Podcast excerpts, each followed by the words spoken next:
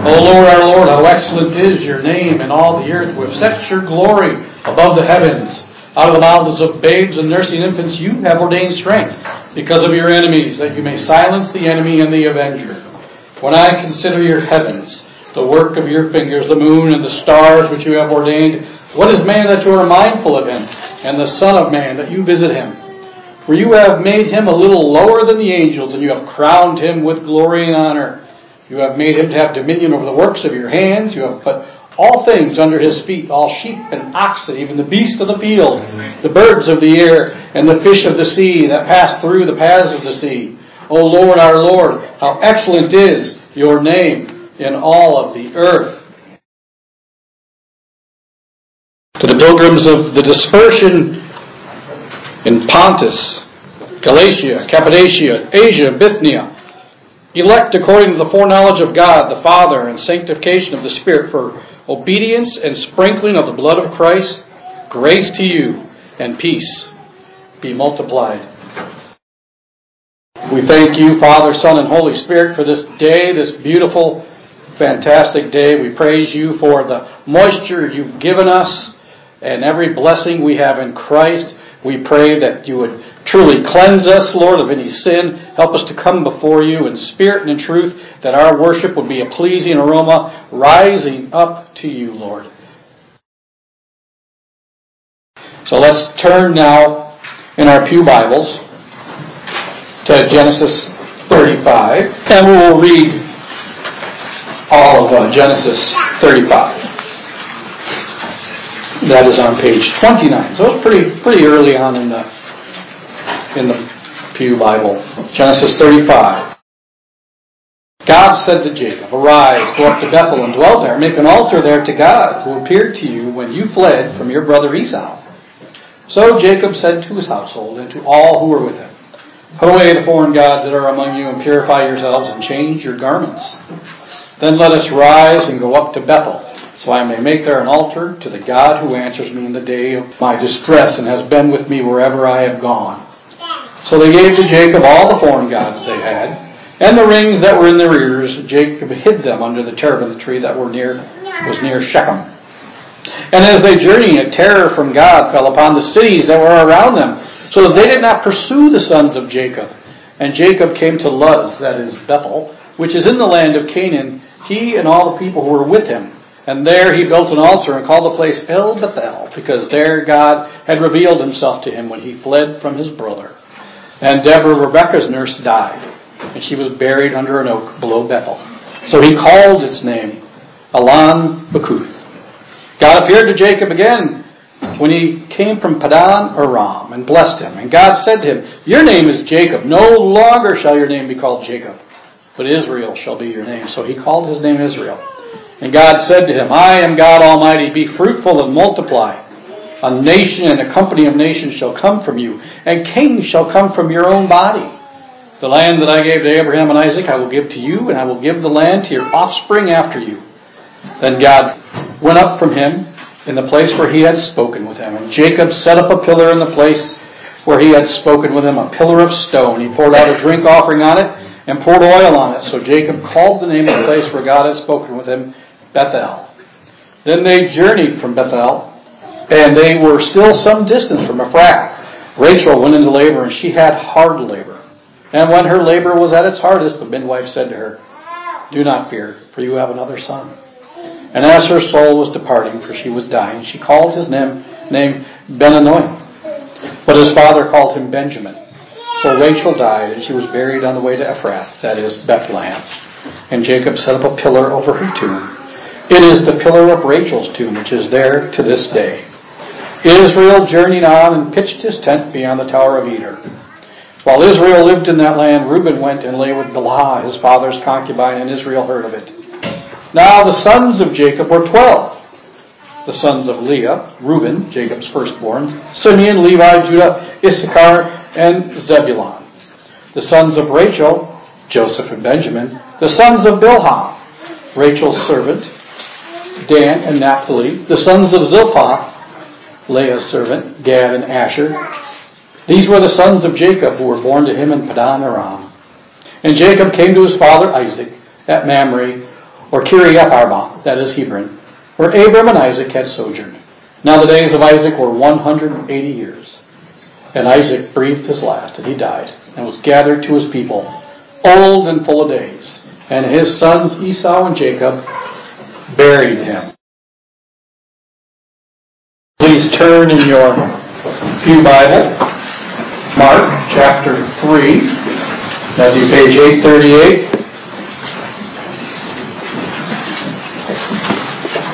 And um, I'm going to read.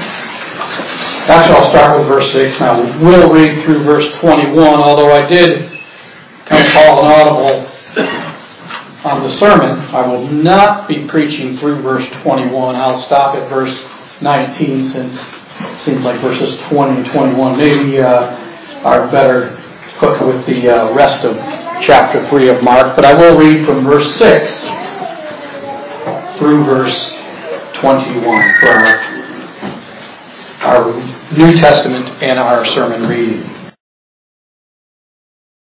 The Pharisees went out and immediately held counsel with the Herodians against him, how to destroy him. Jesus withdrew with his disciples to the sea, and a great crowd followed him from Galilee and Judea and Jerusalem and Idumea and from beyond the Jordan and from around Tyre and Sidon. When the great crowd heard all that he was doing, they came to him, and he told his disciples to have a boat ready for him, because of the crowd, lest they crush him. For he had healed many, so that all who had diseases passed, pressed around him to touch him. Now whenever the unclean spirits saw him, they fell down before him and cried out, You are the Son of God. And he strictly ordered them not to make him known. And he went up on the mountain and called to him those whom he desired. They came to him, and he appointed twelve, whom he also named apostles, so that they might be with him, and he might send them out to preach, and have authority to cast out demons. He appointed the twelve Simon, to whom he gave the name Peter, James, the son of Zebedee, and John, the brother of James, to whom he gave the name Boanerges, that is, sons of thunder, Andrew, and Philip, and Bartholomew, and Matthew, and Thomas, and James, the son of Alphaeus, and Thaddeus, and Simon the Canaanite, and Judas Iscariot, who betrayed him. Then he went home, and the crowds gathered again, so that they could not even eat. And when his family heard it, they went out to seize him, for they were saying, He is out of his mind. We praise you for your word, Lord. Work it into our hearts. Help us to understand everything you'd have us to know concerning this, this great event by the sea and the healing and the preaching and the exorcising of demons, Lord, and also that we would know about your new kingdom you are building and these 12 men that you appoint to build it. And we pray this, Lord, in your Son's name. Amen. So we we finished off with verse 6 last time. And in verse 6, we read that the Pharisees were teaming up with their hated rivals, the Herodians, to destroy Christ. Because they just could not deal with the fact that he was doing good on the Sabbath. He was not adhering to all their man made barriers that they had put around the Word of God and that was too much for them. They finally decided, that's it. We're going to go talk to those who are Herod's buddies and friends, and we're going to we're going to take this man down. And so Jesus, knowing this, as we know, we have read that he, he knew the minds of the Pharisees, decides to, to go away, to take some some time to withdraw with his disciples to the sea and to start in earnest his rejection of the religious political order that was enslaving the people of God. So Jesus seeks solitude with his disciples and, and, and to be removing himself from the Pharisees and the Herodians and their plot to destroy him. And of course, as much as he wants to go and be alone, his fame has spread, as we've, as we've read about before.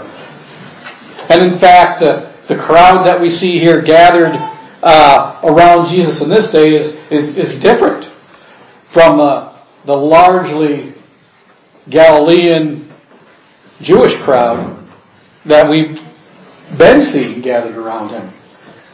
We're told that uh, folks from Idumea, uh, beyond the Jordan, from Tyre and Sidon, largely pagan Gentile strongholds, that people from there were coming, and certainly that would probably include Jews that are dwelling there as well. But uh, it's hard to believe that there wouldn't be amongst this crowd some of the unclean Gentiles that were now being drawn to Christ. That his fame had spread, his word, that his great miracles were now being broadcast outside of uh, Galilee and, and Judea. And so, while the elites, the Pharisees and the Herodians, are, are plotting against Jesus, he's, he's drawing all, all people to himself. They are coming to him.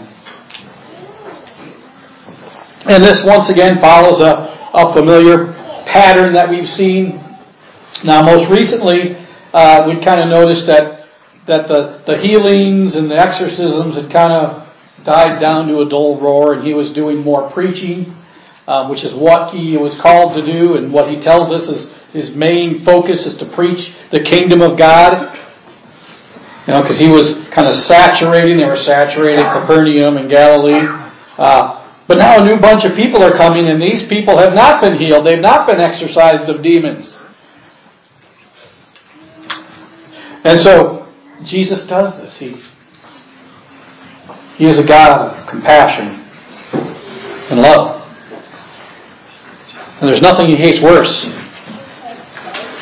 as we've said before, than, than to see his people suffering with illnesses, to see them disfigured and marred with demon possession, because when the, the demons possessed people, you know, they wanted to destroy them. They hate those made in God's image.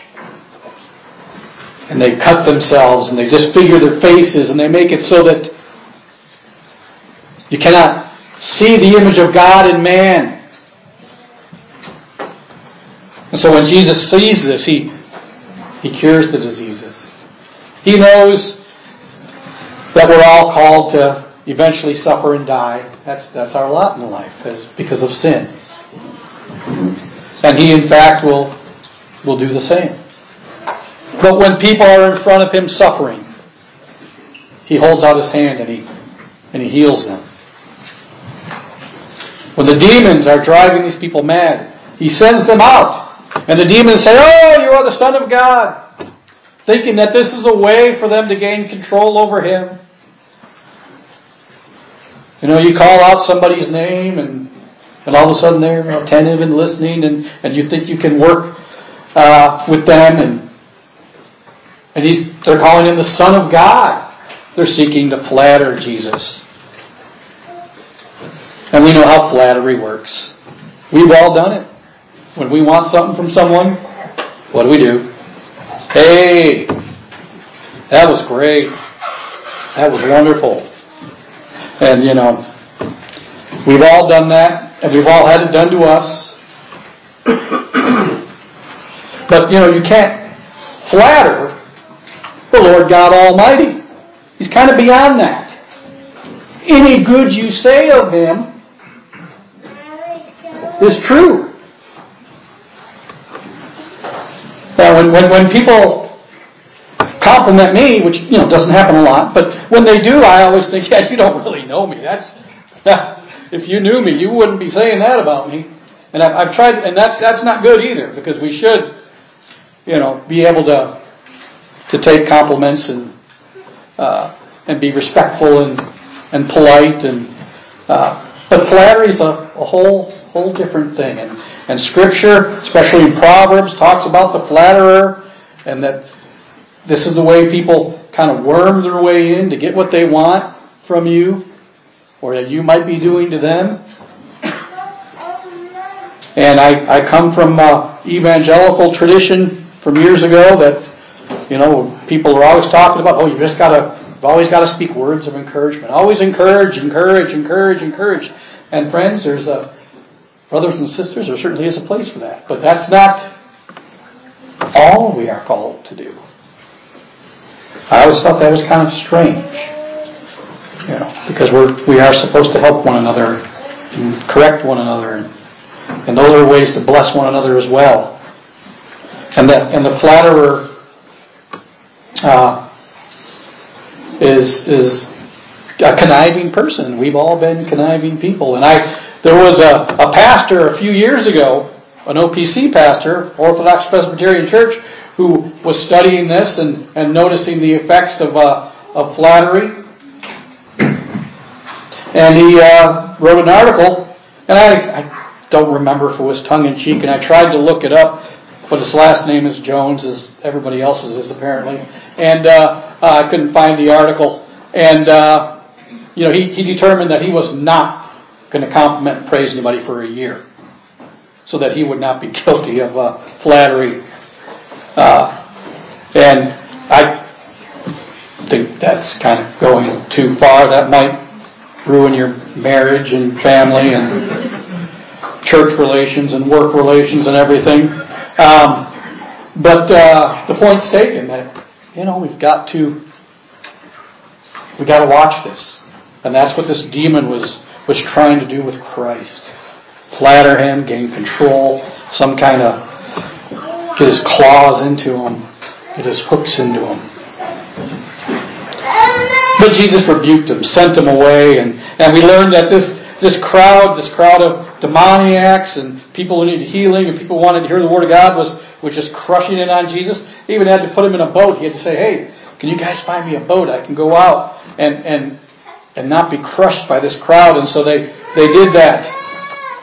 And you can imagine that, you know, Jesus had wanted to get away earlier and go to the sea and so now he determines, all right, I'm going to the mountain.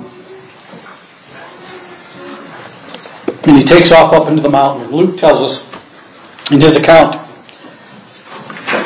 what does Jesus do when he's exhausted and tired and needs rest? He prays all night to the Father. He prayed all night in preparation for what he was about to do. And what was birthed out of this great prayer and this preparation, him being with the Father all night? The calling of his twelve disciples.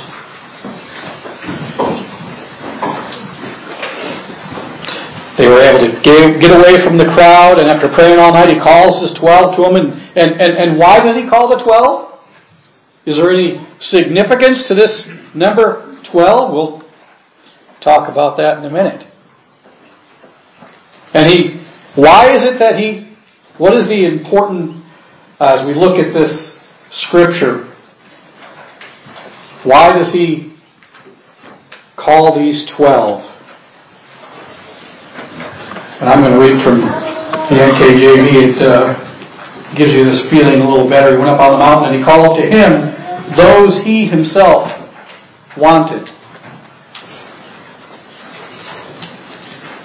These men were chosen according to the, the will, the prerogative of Christ. It was all about His will being done. He is starting the new Israel. He is starting to put into place the new covenant. He has been rejected by the Pharisees and the Herodians.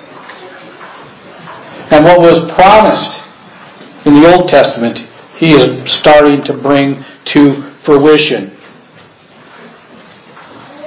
And why did he choose these 12 men? Well, I mean, they, they were pretty important people. I mean, four of them were fishermen. You know, nobody gets more important than fishermen. I mean, everybody listens to fishermen. Ah, one was a tax collector. The Jews loved the tax collectors. That was a great choice. No, these men were chosen by, by Christ. Why? We're never, ever going to know until we get to heaven. he didn't choose them because they were high ranking officials that could help him organize his kingdom. He chose them just out of his prerogative to choose men that he could mold to do his will, that God the Father would get the glory for the advancement of his kingdom. That's about the only way we can figure this happen. I mean, look at the guys he chose. One was a zealot that wanted to murder all the Romans. And one was a tax collector that wanted to get money for the Romans. That zealot wanted to kill that tax collector. Almost guaranteed when they first got together. Yeah, the sons of thunder, they would call down lightning on people that they were upset at. They kind of were a little unstable. Peter, hey, rock. Kind of a little stone at first. It took Peter a long time before he would be firm in his faith. Jesus had to, and the Holy Spirit had to work on him till he became Peter the rock. So these twelve, they, Jesus calls them and they come. This is they're right there immediately, and and the twelve is significant. We just read in Genesis 35. What did God say to Jacob? You are now Israel. Kings and nations are coming from you. Jesus is now forming a new Israel, a new covenant with 12 men that he is going to empower to preach, to heal, to drive out demons, and to just take down the kingdom of Satan and break its walls down, setting up the kingdom of Christ.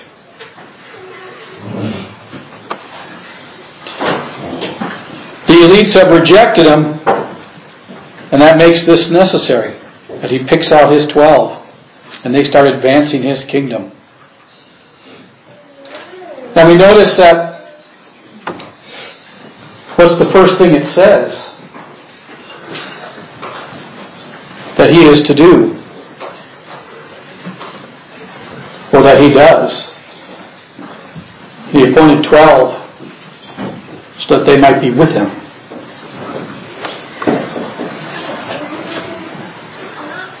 Jesus is, is, is picking 12 men,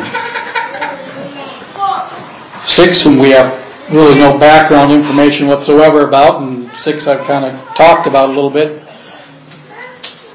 that we know a little bit about, but he picks these 12 men to work with him to build his kingdom. These men, he will be with them every day, at all times, everywhere for three years an intensive, immersive time of preparation and learning. But it starts with them being with Him. Just as Jesus was with the Father all night, praying, and He's been with the Father for all eternity. And as you read from from Genesis on down, you have God walking with Adam in the garden. You have God with his people. In Genesis 15, that was, or sorry, 35 that we read, it, it was striking that God is with Jacob on a couple of different occasions there. And you shall call his name Emmanuel, the prophet Isaiah says. God with us. I will be with you, even to the end of the age, Jesus promises his apostles. And this is the beginning of that apostolic training where Jesus culminates it with, I will be with you, even to the end of the age. You are to go forth and, and baptize and, and train disciples. This is where that starts. And we can look at Acts 4.13. This is a great little story when Peter and John had healed a man and he's called before the Sanhedrin because they've been preaching and they healed this man and, you know, people are coming to Christ. His kingdom is growing. And now when they saw the boldness of Peter and John and perceived that they were uneducated and untrained men, they marveled. And they realized that they had been with Jesus. Oh, they weren't uh, uneducated and untrained. You can believe that. They were well educated, perfectly trained in the seminary of Christ with the indwelling of the Holy Spirit. But they didn't understand this new Israel of God, this new kingdom. But they knew that he had been with Jesus. And as they rejected him, they still knew that Jesus was the one who healed and preached and proclaimed and so we see there that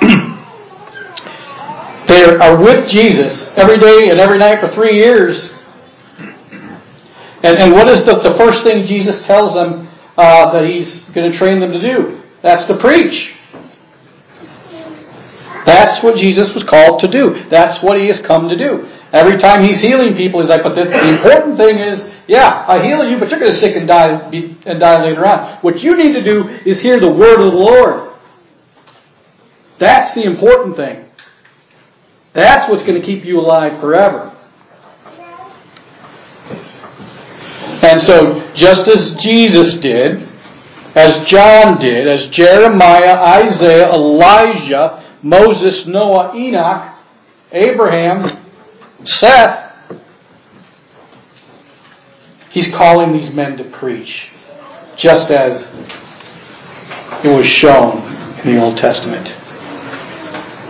Why, and why? You know, God doesn't need Moses. He doesn't need Charles Spurgeon St. Augustine, he doesn't need me or anybody else to preach his word. God could perfectly do everything without using us. We're not all that. We're not necessary. God could do what he wants and save people any way he saw fit.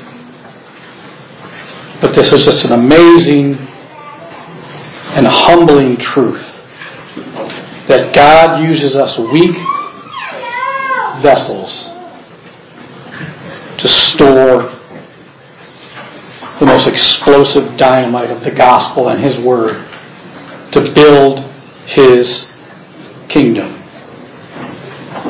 It is an incredibly humbling thing to know that God doesn't need great preachers.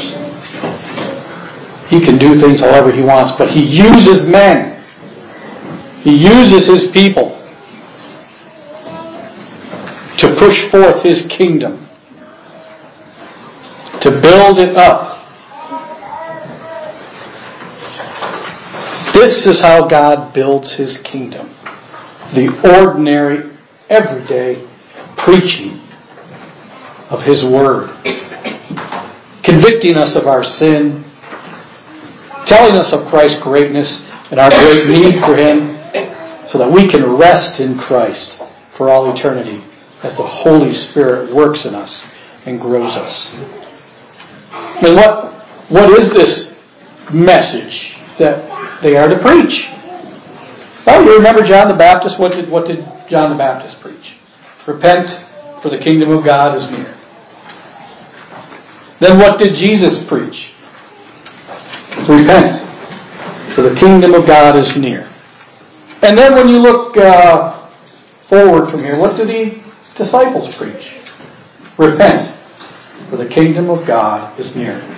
Now they undoubtedly dressed that up a little bit more, but that was the core of their message. That is the core of our message each and every week. It's simple, but I'm simple. That's what I need to hear. I need Christ. I need to turn from my ways. I need to seek and walk in the Spirit. I need to grow His kingdom. Now, what's more, this preaching is a distinguishing mark of the church. As Article 29 of the Belgic Confession tells us, where the pure doctrine of the gospel is preached, that is a mark of the church.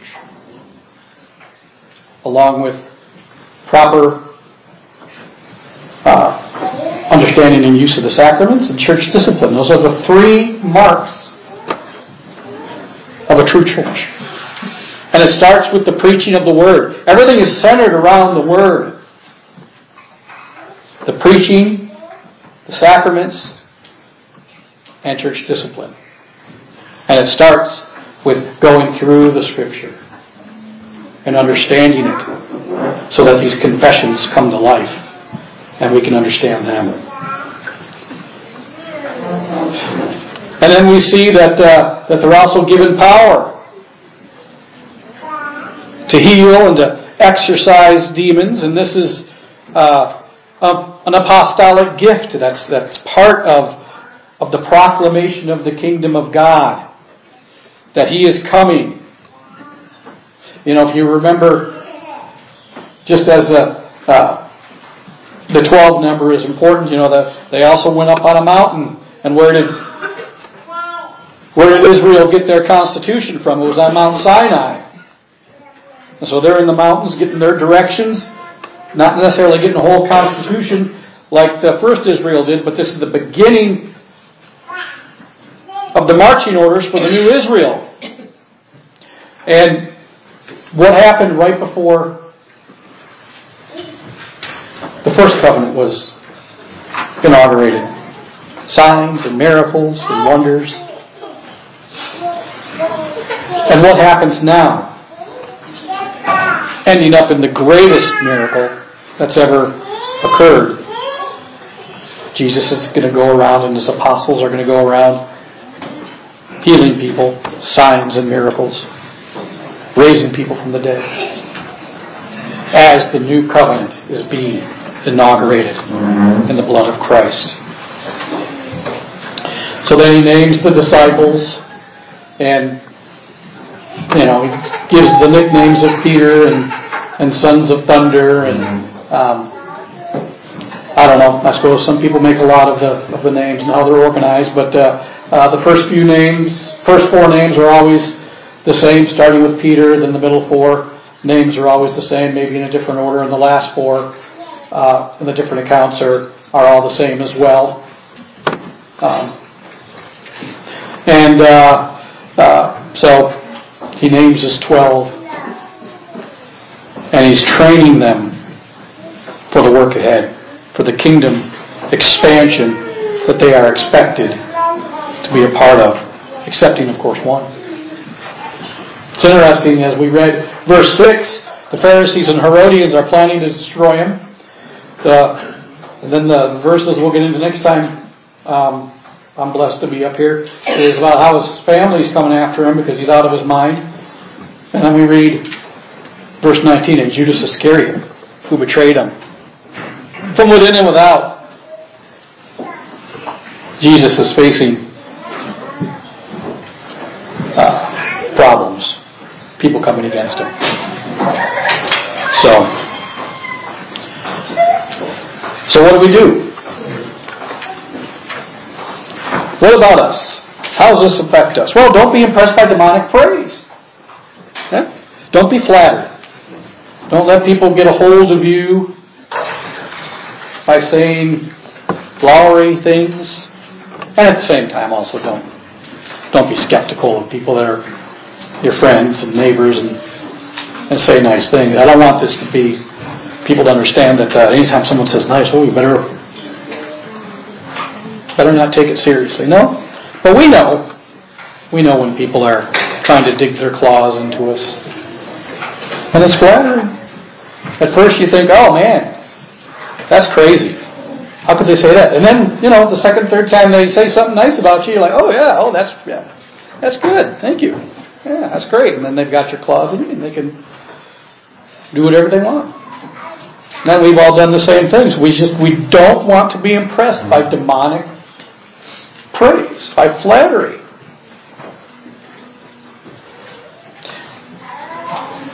And we are also looking for for a new pastor. And we need to make sure that that pastor is one who loves to be with Jesus, who loves the Lord, who takes time to to prepare the Word for every Sunday morning, and who loves to be with His people just as he loves to be with Jesus. If you love to be with Jesus, then Jesus is going to cause you to love to be with your people and, and to care for the sick and lay hands on them and, and bless them and uh, counsel them and be with them. So let's keep that in the back of our minds as, as we search for a pastor and, and consider a pastor, the one that the Lord has for, for St. John's, that this is a pastor that that you could tell has been with Christ and is filled with the Holy Spirit and is ready to storm the gates of hell with the kingdom of God. And finally, we need to praise Christ that we're now part of the Israel of God. God told Jacob you're going to have nations and kings come from you. That's us. You know, we're here in Lincoln, Nebraska. I think Mount Sinai is more than a day's drive from here. I don't know. Or Bethel, where Jacob was. The new Israel of God, the new covenant has spread all over the world and is not finished. We need to praise Christ that we are a part of His great work. And we need to keep in mind that He is ever expanding and growing and, and He is using us to push forth His kingdom. Let us remember that we can't flatter Christ. We do need to praise Him. Unashamedly, all the time. We can be flattered. We can't flatter Christ, though. let's keep Him central in our every thought and everything we do throughout this week. Amen. We thank you, Lord, for your blessed truth, Lord, in all things. And you are so awesome. Father, Son, and Holy Spirit, Truly give us wisdom and bless us as we go forth today in the power of your Spirit. Amen.